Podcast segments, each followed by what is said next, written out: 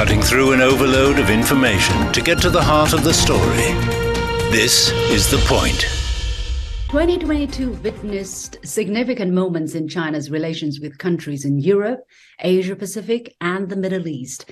I've handpicked three such moments to help you understand how China's diplomacy evolved in the year, but by all means, it's been a busy one for China's effort to build a human community of shared future. I would therefore ask my panelists to pick one more moment of their choice, one that they believe will shape China's diplomatic outlook and the world possibly in 2023 and beyond.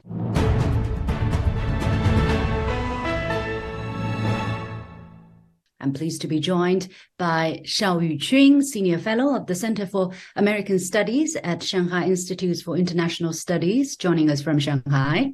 Joining us from California, the United States, by Nabil Fahmy, former Foreign Minister of Egypt, and from Beijing by Professor Xie Tao, Dean of the School of International Relations and Diplomacy at Beijing Foreign Studies University. The warmest welcome to all three of you and happy holidays. So without much ado, let's go straight to moment number one. And I think um, one area of China's diplomacy that's particularly worth commenting on is the relationship between China and European countries. For instance, we had a series of meetings during this year. President Xi met with EU leaders virtually EU institution leaders, by the way, uh, virtually on April the 1st. And then German Chancellor Olaf Scholz visited China on November the 4th. President Xi met with leaders of France, Netherlands, Italy, Spain, uh, and etc. at the G20 on the sidelines of the G20 summit in Indonesia in mid-November. And last but not least, European Council President Charles Michel's visit to China end of November. And uh, I actually talked to Mr. Jörg Wuttke, who is a president of the EU Chamber of Commerce in China, uh, earlier this year in summer, and he had this to say.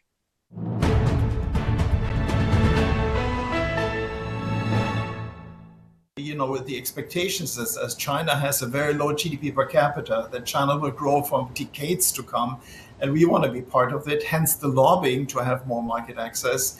But at the same time, of course, uh, Ukraine war has an impact, but the much bigger impact at the time here now is Omicron, the supply chain. So in a way, uh, we are really dealing with a very complex uh, pattern of challenges that we didn't foresee uh, right. about a year ago. Mr. Fahmy, let me go to you first. Watching from your perspective, uh, obviously time has changed very rapidly over the past weeks. Uh, how did you look at the rather rational approach European leaders, especially major European leaders, have demonstrated in their dealing with China, uh, especially since the, the second half of this year? Actually, we looked at it uh, uh, with a sense of cautious optimism uh, and we frankly applauded that sense of pragmatism. We have been uh, regularly telling our international friends, uh, you need to engage with everybody, whether you think they're a competitor, a friend, or even a foe. Uh, dialogue should be the name of the game. Competition is legitimate. When you talk about we, specifically, what are you referring to? The international community as a whole. Uh, and uh, there is a rising tension last year, at least, between the US and the West and China.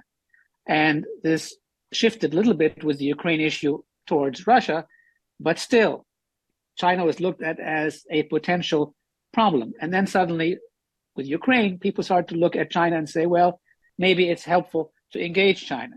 That's been our position from the is in Egypt from the very beginning. China is an important country and it's not going to go anywhere. It's going to have not only influence, it's going to have increased influence.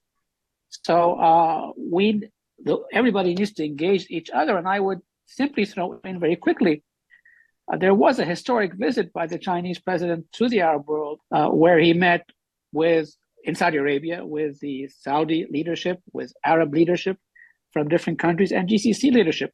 And in a very important phrase that kept being used by the Chinese was shared destiny, shared destiny, shared uh, uh, interest.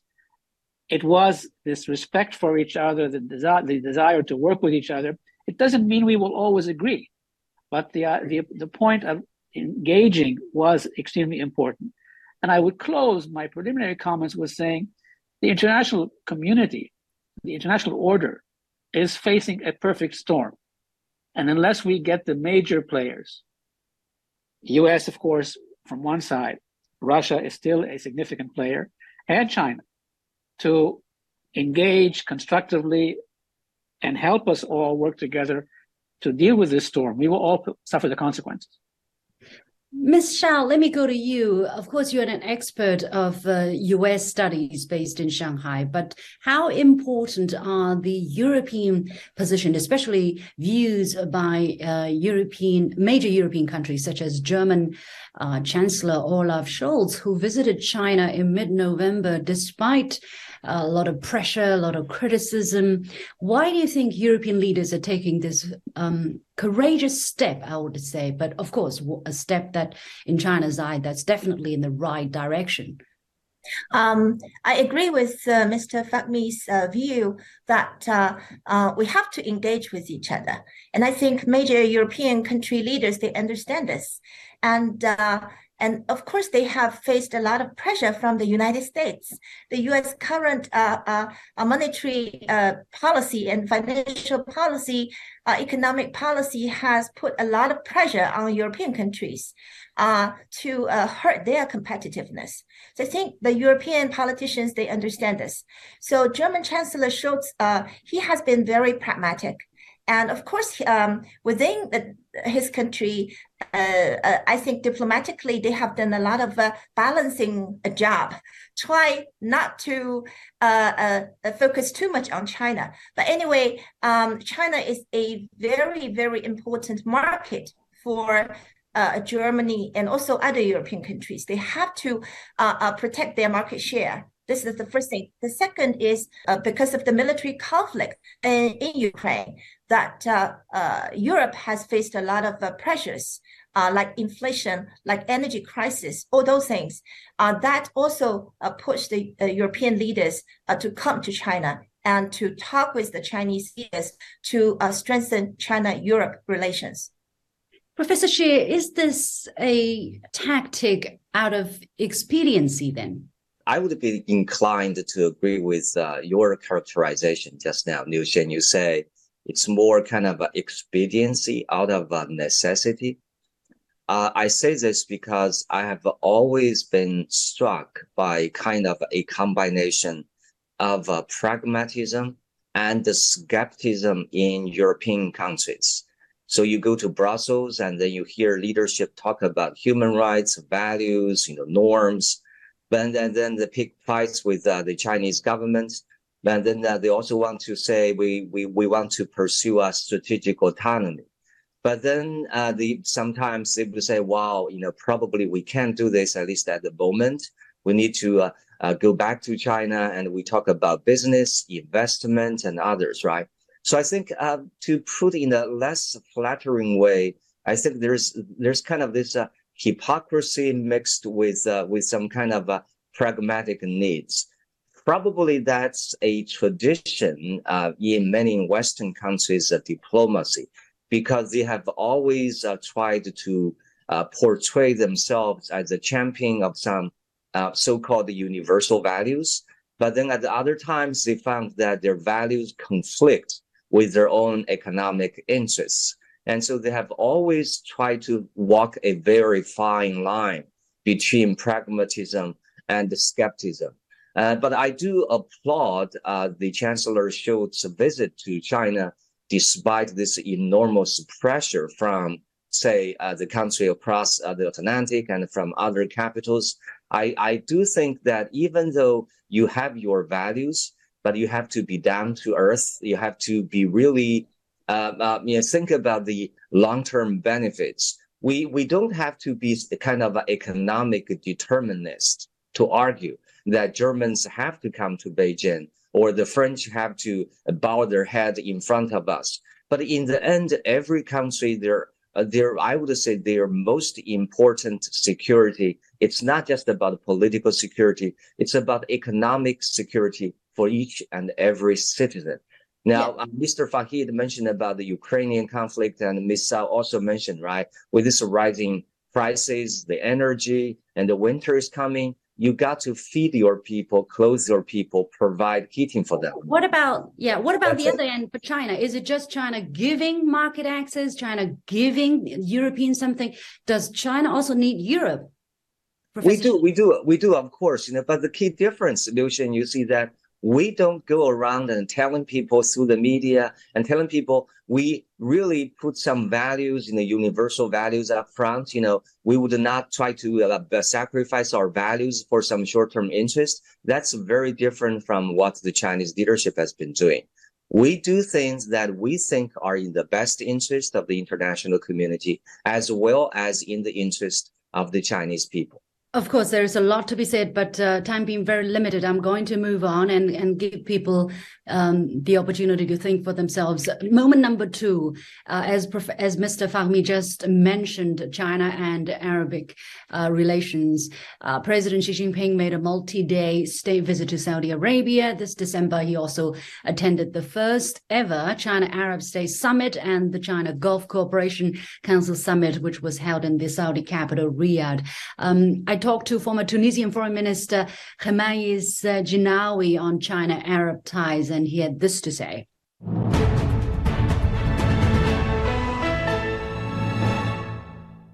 I think, uh, I think honestly, I don't think uh, the matter is choosing between China and the United States. Uh, the from the Arab perspective, uh, I think it's increasing relationship with uh, an old partner, China, but that that does not mean that the Arabs will uh, look, uh, you know, look away from their relationship with the United States. They have also strong relationship, uh, particularly the Gulf countries and even North African countries. They have good, uh, substantial relationship with the United States, particularly on economic, but also on security.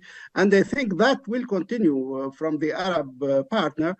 so it's not choosing between China and the United States. It's you know, developing a relationship with one major partner, which is China. Uh, Mr. Fahmy, once again, let me go to you. Uh, what does um, the first ever summits mean for Arab countries? What do you think China really want in that region? Sure. Let me very quickly answer your question with a small caveat at the beginning. When I was foreign minister, four days after I was appointed, I, I gave a statement saying that one of the principles of Egypt's foreign policy will be ensuring that we have multiple options uh, in our international relations, which basically meant continuing to develop our Western relations, continuing to develop our Russian relations, but also continue to develop and even more strongly Asian relations, especially with China. So it's always about providing better options for our own national interest. And that means engaging the significant players around the world, not at the expense of each other, but for the benefit of our own interests. That being said, the Arab Chinese summit, which you correctly mentioned, gained a lot of attention because of the level of participation, because of the basic principles mentioned there, all about working together, respecting each other, understanding each other. Uh, but the reality is, it was perceived initially in the West as being anti West, that the region was moving away from the West towards China. And I issue statements saying that's superficial and quite childish. One, because uh, China today already is the largest trading partner with a number of Arab countries, even before the summit. And it makes sense that we will do more of that, as would China, because it has interests in the Arab Gulf, particularly energy. But also, uh, the fact is, you have strong relations, the West, with China economically. So why shouldn't we? Uh, to answer your question directly, the Arab leaders looked towards the uh, Chinese president with two angles. One, what can we do nationally on a bilateral level, economic projects and development and so on. And there were significant indications there. But more importantly, also, and this goes to my the point earlier about the perfect storm. Well, is the Chinese leader ready to take on a leadership role in the international order in trying to establish a new international order? The international order today is an order of disorder. And it's going to take a decade to fix gradually, not one against each other, but how do we work together? And the Arab countries that face tremendous problems, socioeconomic, but also security problems, we're trying to look for okay, who are the new international leaders? And I think the summit was very successful. All right. Um, Professor Xie, um, see, even uh, from what Mr. Fahmy just said, a lot of Western critics would say, see, I told you, look, China wants to take away from the, chip away from the United States or the West influence or interest in the region. What is China eyeing for? What is China eyeing for? Just like Mr. Fahim uh, said, I, you know, somehow I would say, unfortunately, there's this uh, very kind of uh, fixed thinking among many Western observers of China's uh, foreign policy that you know there it has to be a zero sum game. Either China loses or China wins, or either the West wins or either the West uh, wins. And so there is no in between. Uh, but in reality, I think that Mr. Fahim, you know, he he he's a foreign minister, and so he knows the uh, delicacy, all these uh, you know secret negotiations and others. In the real world, I think there's nothing goes on that like you know it's just a pure black and white. Uh, um, it's a zero sum game. And but of course, we cannot tell Westerners that you know you have to change your mindset, right? The best we Chinese can do is that we look at our own behavior. You know, how can we best serve the international community? Like I said, every country have to number one serve the interest of its own people. Second, with power comes responsibility. China is um, taking this very seriously a responsible stakeholder. And so Mr. Fahimi said, you know, what is Chinese leadership's vision about its role in the international community? I think our leadership is that serious about this. We do want to contribute more. But unfortunately, like I said, you know, whenever China wants to do something, when, when China uh, throw uh, a, an initiative, it always kind of uh, invites skepticism, suspicion, and resentment from uh, many countries in the West. Ms. Shao, very briefly, how could China make it clear by words and deeds that it, you know, it, it really comes with uh, with the intention to be to build contribute to peace and development in the region? Is it possible at all? Uh, I think China has already made it very clear that uh, our goal in Middle East is for uh, peace and development and for the interests of the whole region. Because if you uh, uh read the readout that uh, uh, given by the foreign ministry, uh, the Chinese foreign ministry. Actually, the two sides, uh, their cooperation on public health, food crisis, uh, energy uh, security, green and the low carbon economy. All those topics are for the living of the people and for the for the transformation of the international order into a, a good direction.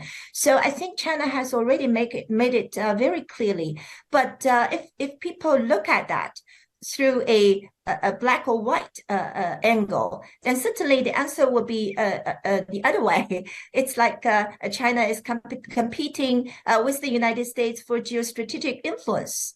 Um, so, so no matter whatever China has said or, or done, those people will still look at China in this way.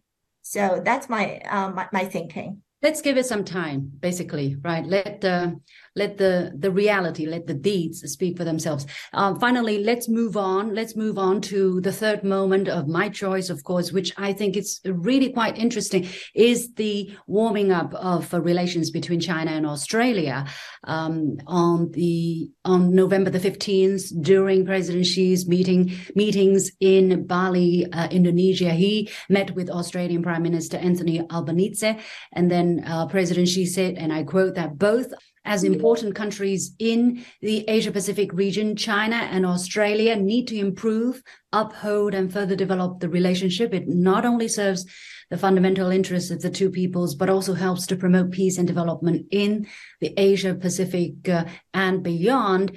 And that's just not, not it. Uh, Australian Foreign Minister Penny Wong visited China on December the 20th to 21st.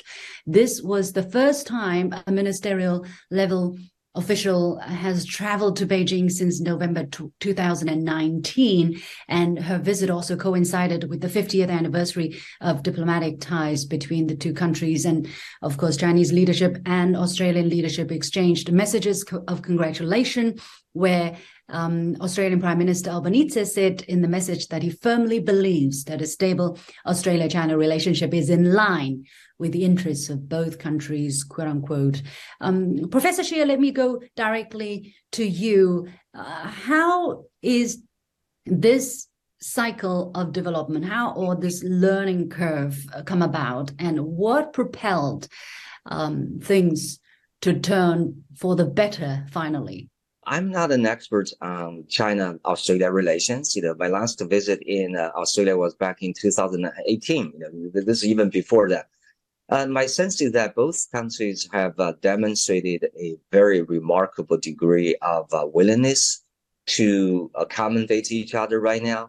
Uh, um, I would argue that uh, what has happened over the past four years is more a product of Australian domestic politics.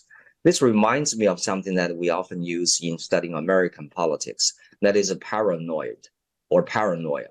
Somehow some Australian politicians gets very paranoid about the rise of China. And I'll, i often tell my students in the class, I say, look, how far away, uh, which country is closer to Australia, China or Japan? Remember back in the Second World War, Australia was uh, just nearly invaded by Japan, right? And but there was never a kind of a, you know hysteria about Japan or other countries. So I think this is all man-made. This is all hysteria coming from some politicians. I'm going to, I'm going to, uh, yeah, I'm going to interrupt here. Look, um, the making of the Cold War was never mm. a one-sided event. Mm-hmm. Uh, anybody who, who who read this that period of history understood how mm. events on both sides reinforced kind of the shaping of the situation. From the Chinese perspective, Professor I'm going to put this to you.